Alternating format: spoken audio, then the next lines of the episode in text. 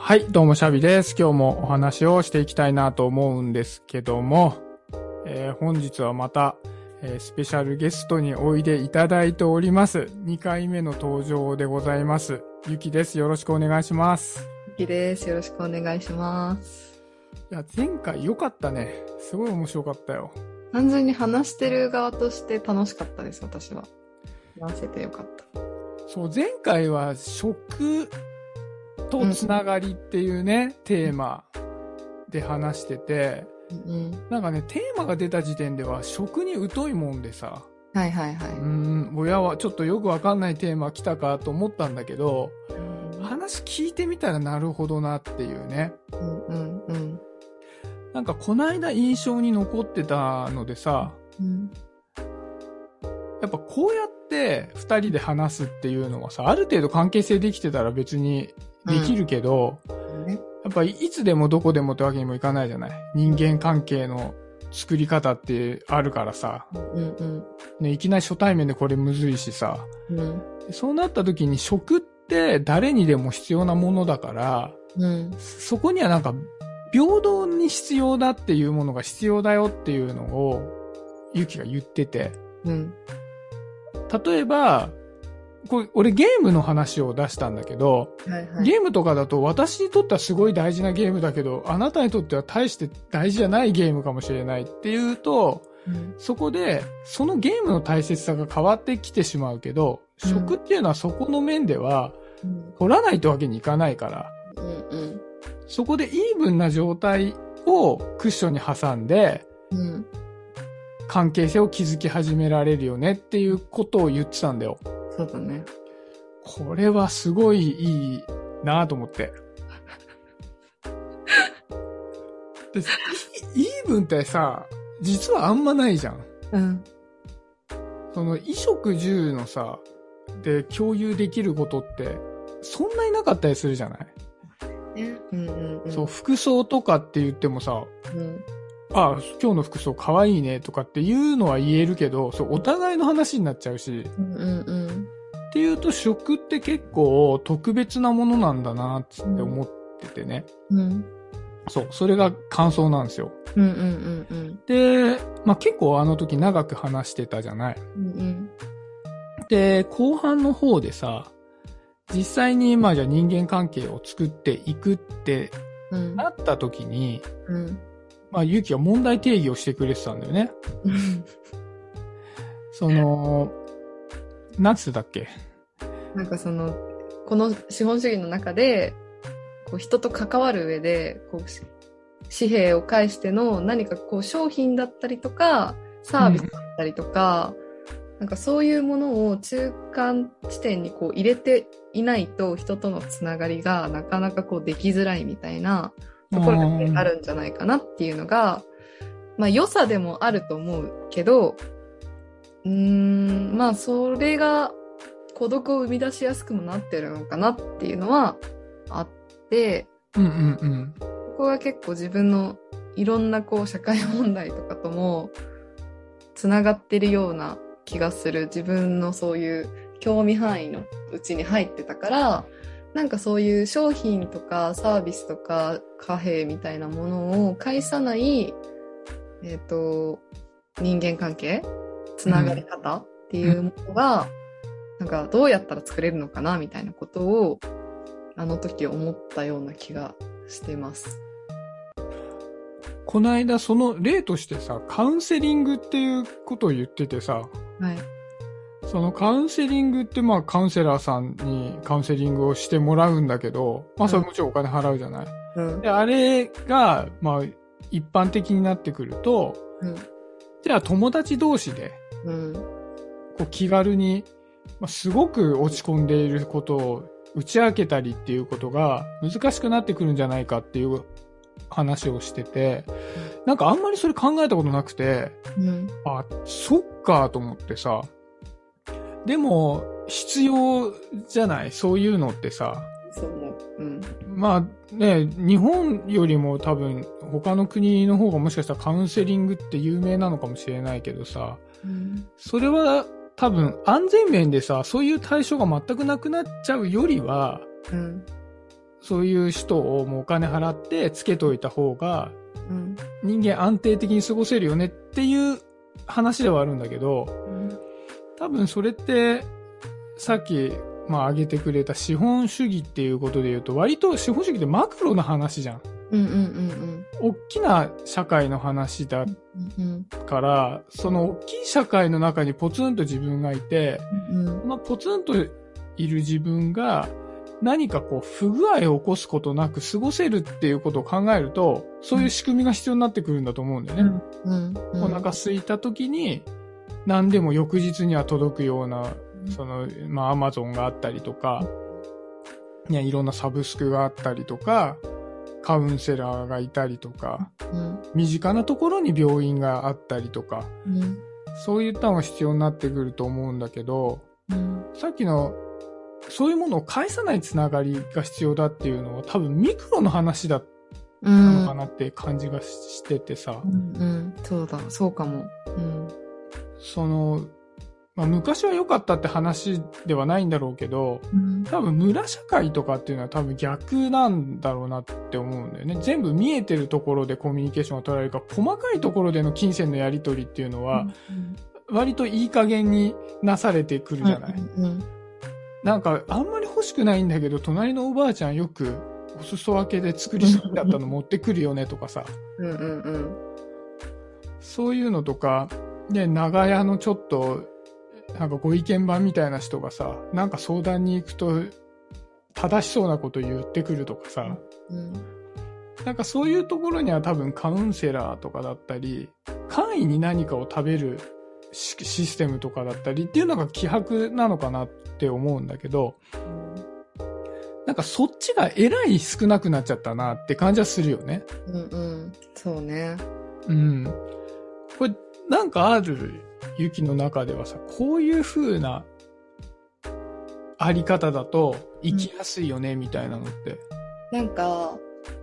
うーん、すぐに生きやすさに直結することにはならないかもしれないけど、まあ長い目で見たときに、そういうことにはつながるんじゃないかなって思ってることが今一つあって、前回そういうまあ商品とか貨幣みたいなものだけじゃないうん。つながり？なんかそういうもの、まあ確かにそういうものがああるかもしれないけど、つながってる本人たちはそこを意識せずにいられてる関係みたいなうんうんうんうん。ものの関係を作ることで、なんか大事なことっていうのが、自分の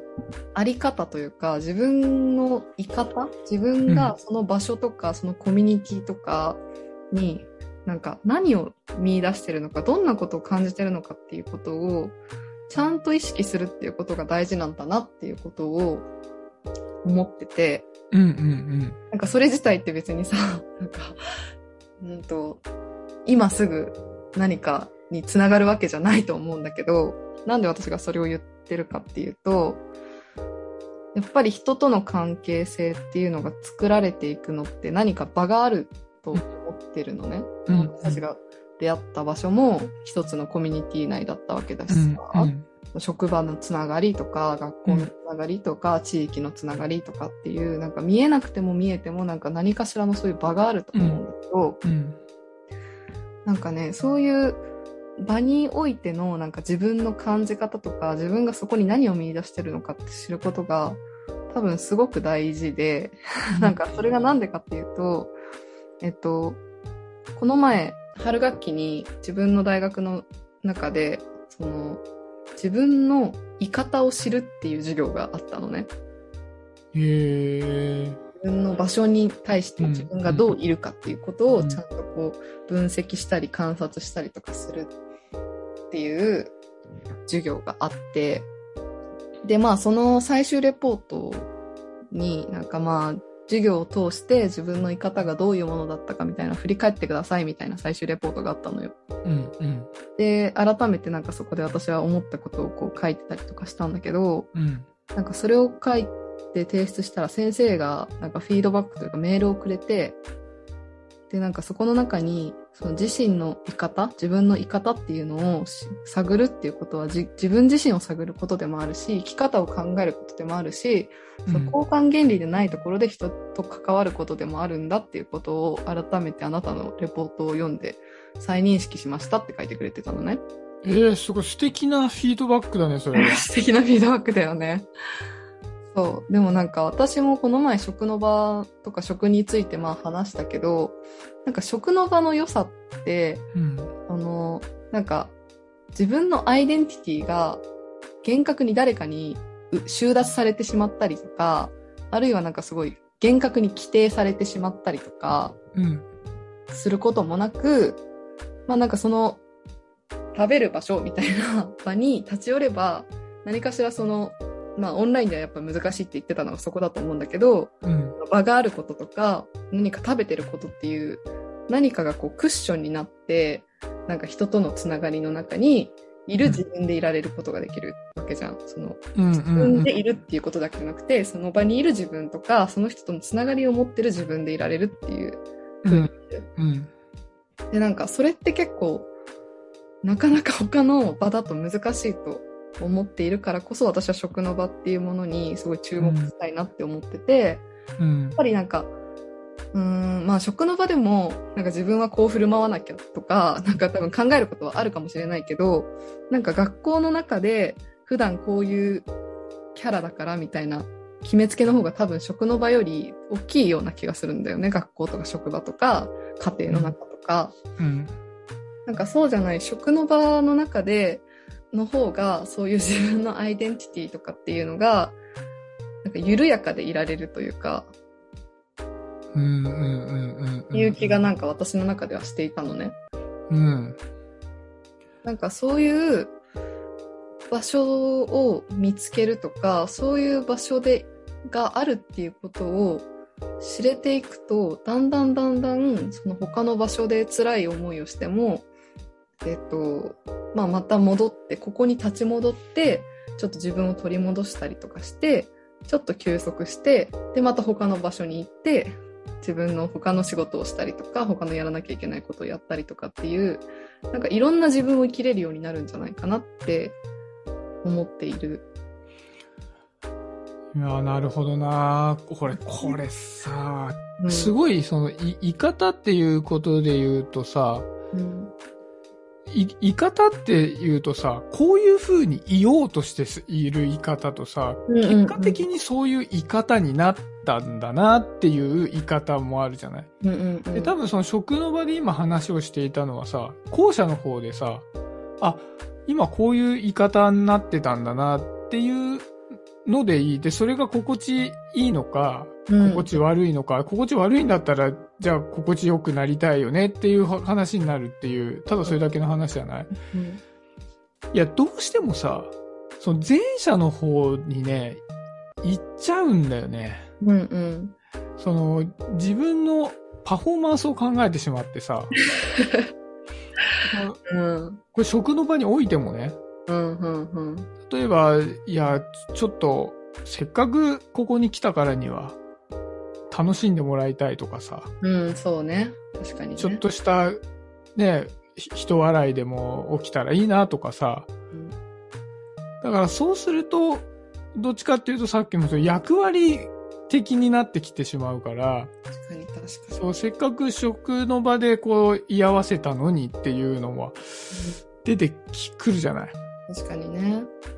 そうそうそう。確かにね。まあそうだね。そう言われると、今思い返してみて、なんか私の言ってる食の場って多分結構理想的な食の場を多分想像しすぎてて、うんうん、なんかそれこそさ、おごるおごられるみたいな関係性の中だったら、うん、結構その、ね、そんなに緩いつながりでいられないというか、緩い役割分担できないというか、うんうん、やっぱりこう、おごってもらってる立場だから、ちょっと気持ちいいと思わせること言わなきゃとか、なんか褒めなきゃとか、多分そういう意識が働いたりとか、なんか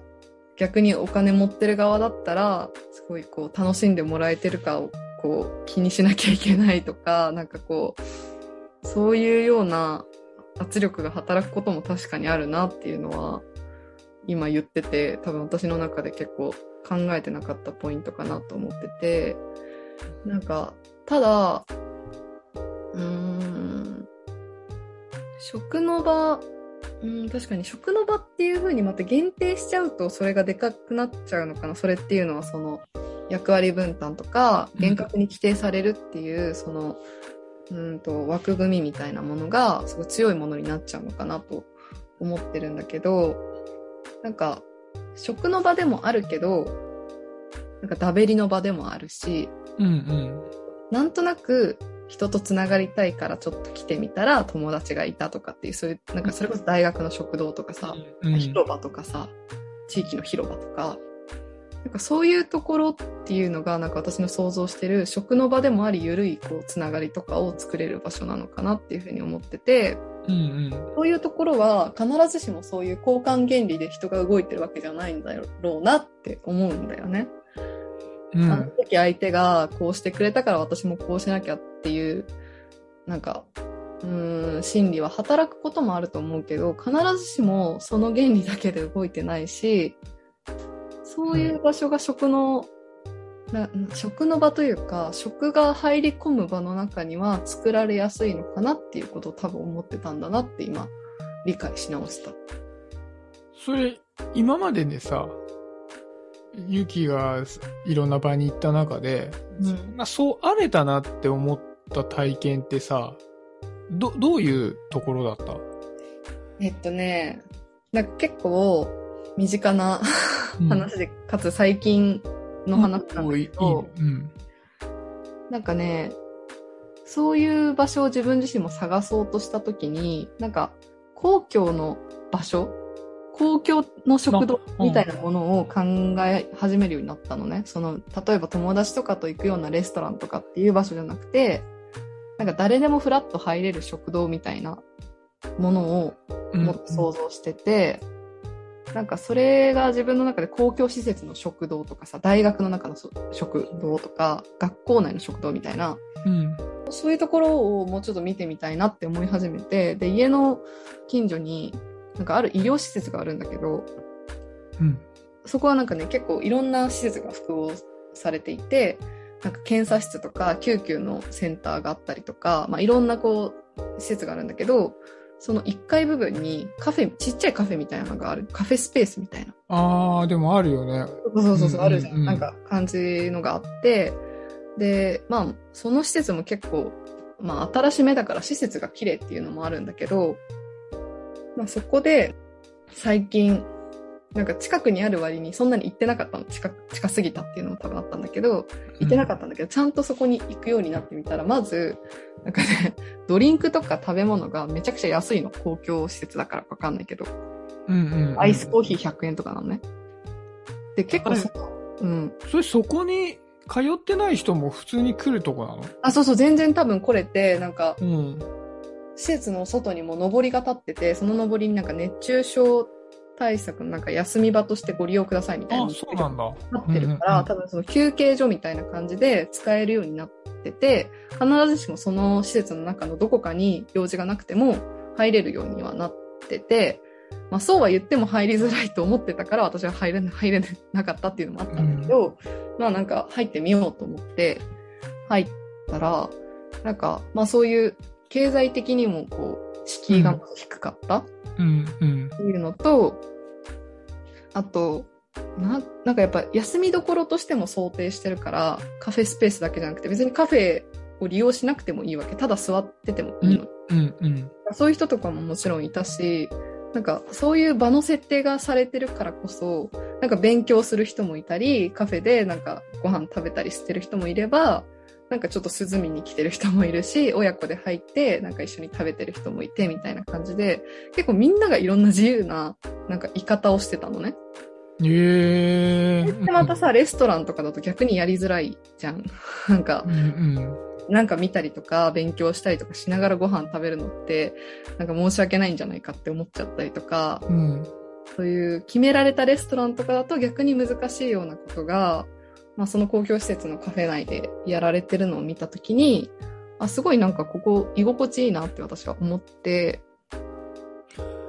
なるほどなそれだからあれだね、その、ゆきがさ、勉強してても本読んでても、な、何でもいいっていうのって、他の人の何でもいい感があるからってことだよね。そうなの、そうなの。私はね、それに気づけたのね。自分だけじゃなくて、周りの人の自由が担保されてる空間の方が自分が居やすいなってことに気づけたの。それで。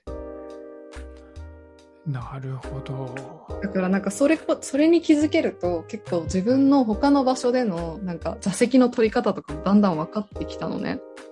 例えば学校の、あの、私は大学生だから大学のその図書館に行った時に、大体席取るとこって決まってんのよ、私。へえ、そう、窓際とか？そうそうそうそうそう。なんかう一応、地下から4階ぐらいまで学校のその図書館があるんだけど、地下にも、地下の2階、地下1階、1階、2階、3階、4階ってそれぞれに確か、あの、勉強できるスペースがあるんだけど、私大体3階に行くのね。へー3階、の窓が見えるスペースに、窓からその外が見えるスペースにいるのね。うん。で、なんか、まあ好きでここに来てるはずだけど、なんでだろうなって思った時に、ふと窓を覗い、窓からこう、景色覗いてたら、いや、なんかこう、外が見えるってことは、外を歩いてる人とかも見えるわけじゃん。うん。で、木とかもこう動いてる様子とかも見えるの。で、私多分そういう姿に結構安心できるのね。なんか、自由に過ごしてる人がいるとか、自由に動けてる人がいるっていう状況を見ることに結構安心して、逆に窓がない地下とかってそれがないから、結構不安になっちゃうの。使ったこともあるんだけど、なかなか落ち着かなくて、あんまりいることができなかったし、なんか1階とかで2階とかでもなく3階ぐらいのちょっと上から、こう、見下ろせる感じが、なんか、距離もあってすごい楽だったりとかしたのね。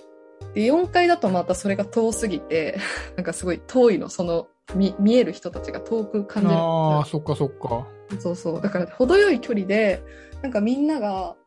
自分の見えてる範囲の人たちが、こう好きに過ごしてる姿それを見えるだけでも結構私は安心してその場にいてもいいんだなって思えるっていうことが分かったときに、うーん、まあ交換原理とはまたちょっと違うかもしれないけど、まあうん私の居心地の良さみたいなものはそういうものによって作られるんだなっていうことに気づけて、それは結構最近のね、大きな気づきだったんだよね。ああ、確かになんかあんまりそう考えたことがなかったけどさ、なんか俺いくつも思い出したわ、今聞いてて。えー、なになに教えて。一つは、うん。あのー高校の時にすごい仲のいい友達が、まあ、4、5人いて、で、同じ友達の家によく遊びに来たんだけど、まあ、そいつん家に遊びに行くのが決まってるだけだから、うん。まあ、なんか来たり来なかったりしてるわけよ。うんそいつはいるけどね。うん。で、別に来るってことが決まってるだけだから、大して喋ってなかったりするんだけど、なんか誰かギター弾いてたりさ、うん。でその家主は寝てたりさ、うん。なんだけど、で、なんかね、よく考えてみると結構退屈な時間だったりするんだけど、うん。なんか当時はめちゃめちゃリラックスしてそこにいたなと思ってて、うん。で、その空間って、うん。なんかその後一度も再現されなかったなと思ったの。うん。自分の人生の中で。うん。だからめちゃくちゃそれはかけがえのない時間だったんだなって、当時はめちゃくちゃ自堕落な雰囲気の空間だったなと思ってたけど、うん。うん。っていうのと、うん。大学の時に、これはもう場、場っていうのよりもうちょっと広いんだけど、うん。そのメインの通路、うちの大学結構ちっちゃかったから、うん。通路って言ってもそんな大して広くなかったのね。うん。で、そこで、なんかね、ちょっと変わり者が多い大大学だったから、うん。なんかインド音楽みたいなの弾いてる人がいたり、いつ、いつも同じ連中が。へえ。で、なんか文化で、うん。なんか変わるがあるそこで勝手に振りまする人がいたの。はい。なんか物を売り出したりして。はいはいはだったり、なんか普通にそこでライブしてる人がいいいたりたまに。い。うん。かと思ったらなんか縦看板みたいなのでさ、なんかい訴えかけみたいなのしてる人もいたり、うん。っで、普通にもう何にも、まあ、たまたまそこに授業の間だからいる人もいたりっていうので、うん。なんかめちゃめちゃ統一感がなかったんだよね。うん。でもなんか統一感がないから、うん。別に何やっててもいいんだここはっていううん。感じが、雰囲気として感じ取れてたんだなっていうのを、ああの場所に対して全く定義をしてなかったんだけど、あ、そうだったのかもしれないっていうところ？いや、まさに、そういう感じ。で、これね、最も直近の話でいくと、うん。俺ね、そ、それを、あ、そういうことだったんだって今聞いてて思ったのがあって、うん。最近、あの、まあ、ちょっと個人的には前も話したと思うんだけどさ、うんあの、お芝居をさ、はいはいはい。やったり、ドラマやったりしてるのがさ、うんうんうん。カフェのオーナーの人が作ったやつなはの。いはいはい。うんうん。渋谷のま、豆彦っていううんカフェのオーナーが、うんあ物好きでいろいろ作ってて、それに出させてもらってんだけど、うんその豆彦自体がすげえ変わってて、うんあの、まあ、常連さんがいつもいるわけよ。うんで、そこには、お弁当クラブっていうク、クラブがあるのね。うんそれはいつも、毎日毎日違う弁当をうん作って、その会員の人は、まあ、毎日買わなくてもいいんだけど、うんその会員になってたら、じゃあ今日、じゃあ1個頼みますみたいなのを前日に言ってたら、そこに取りに行くと、そこで食べてもいいし、持ってってもいいわけ。うんだから、まあ来るわけよ。日常的に。うんうんだから行くと、必ず同じ人が同じような場所で、なんかスマホ見てたり、パソコンで作業してたりしてるわけよ。うんうんうん。で、店員さんはもう完全に知り合いなわけよ。うんうんうん。で、僕はそういったこう、別のお芝居とかのつながりとかがあって、うん。そこに来てる人たちのことを知ってるわけよ。うんうんうん。で、店員さんのことも知ってるんだけど、うん。カフェによく来る客じゃないんだよね。うん。はカフェによくは行ってないんだよ。うんつながり方が違ってて。うん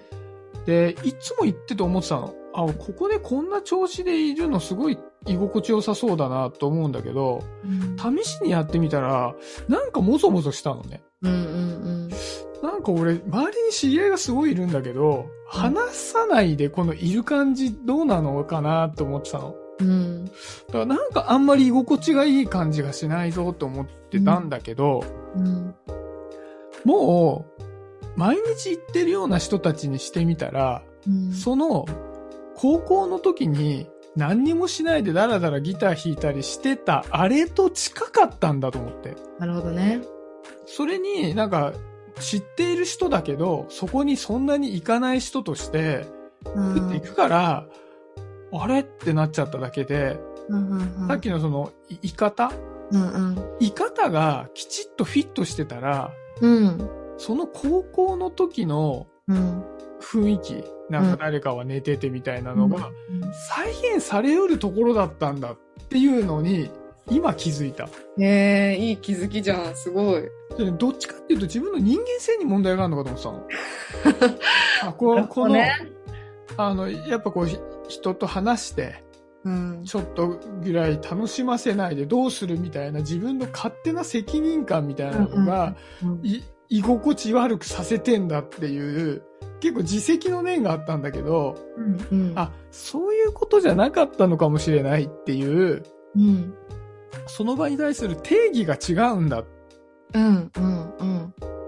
なんかそれすごいいい、いい私も今聞いててなるほどなって思うシャイビの気づきだったんだけど、なんかそう多分その言い方について知るとか自分の在り方をちゃんとこう知っていくみたいなことってそういう変ななんかなんていうのか自責の念とかさうん。こう自分で決めてしまった自分の存在のこうあやふやさみたいなものを解きほぐせるのかなっていうふうに思っててなんか最近さそのケアに対すに関する本とかちょっと読んだりとかなんかそ、うんケアっていう言葉にすごく興味が自分も湧いているんだけどなんか、まあ、最近読んだ本のその中にそのなんかケアっていうのが自分の存在っていうものを浮かび上がらせること存在っていうものを肯定すること受け入れるっていうことがケアなんだっていうふうなことが書かれてたのね。あの、原文ままではないんだけど。うんうん。で、やっぱりその過程の中で他者との関係とかってすごく、まあ大事になってくるっていうことがまあ書いてあるんだけど、まあそれはその赤ちゃんとかが生まれてきてさ、適切にケアしてくれる人がいなかったらなかなかね、自分自身の存在をね、あの感じることもできないし、自分がここにいていいっていう感覚も得られないくなってしまうじゃない？うん。それって別に赤ちゃんだけの問題じゃなくて、なんか、今を生きてる私たち大人も、にもなんか、日々突き刺さってくる問題な気がしてて、うん。存在を許されている感覚を持ててない人って、潜在的にすごく多いんじゃないかなっていうふうに思ってるんだけど、うん。なんかその中にはやっぱりそういうシャビみたいな、自分がこうしなきゃっていう、その、誤ったとは思わないけど、まあ何かこう、ちょっと不健康だったり、歪んだ見方みたいなのを自分にしちゃってる場合があるかもしれないし、うんうん。なんかそうじゃない、そうじゃないんだよって気づけることなのかなっていうその言い方を知っておくと、なんか別に自分のそういう人間性が問題だったみたいなことじゃないって気づけることって、すごい自分の存在肯定につながるような気がしていて、私はうん。うんうんうん。なんかそれがすごく、多分先生が私にメールをくれたような、自分の生き方っていうことを探るっていうのが自己自身とか生き方を考えることにつながるんだよねっていうふうに言ってくれた言葉なのかなと思ってて、なんかそういうケアの視点で自分のことを見てあげるっていう意味でも、自分の生き方とか自分のつながる場みたいなものを考える、知る、観察するっていうのは、結構有効な手なんじゃないかなと思ってて、そういう、うん、そうだね、シャビがそうやって、なんか今まで心地よさを感じられた空間って、多分必ずしも交換原理で繋がってるわけじゃないと思うのね。うん。だからこそそういうなんか居心地の良さも生まれるのかなって私は聞いていて思ったし、多分そういう生き方を考えているうちに交換原理じゃないつながり方を知ることもその過程の中にあるのかなと思うと、まあそういうことを考えることがやっぱり今すぐには繋がらなくてもどっかで繋がっていくような気がするな。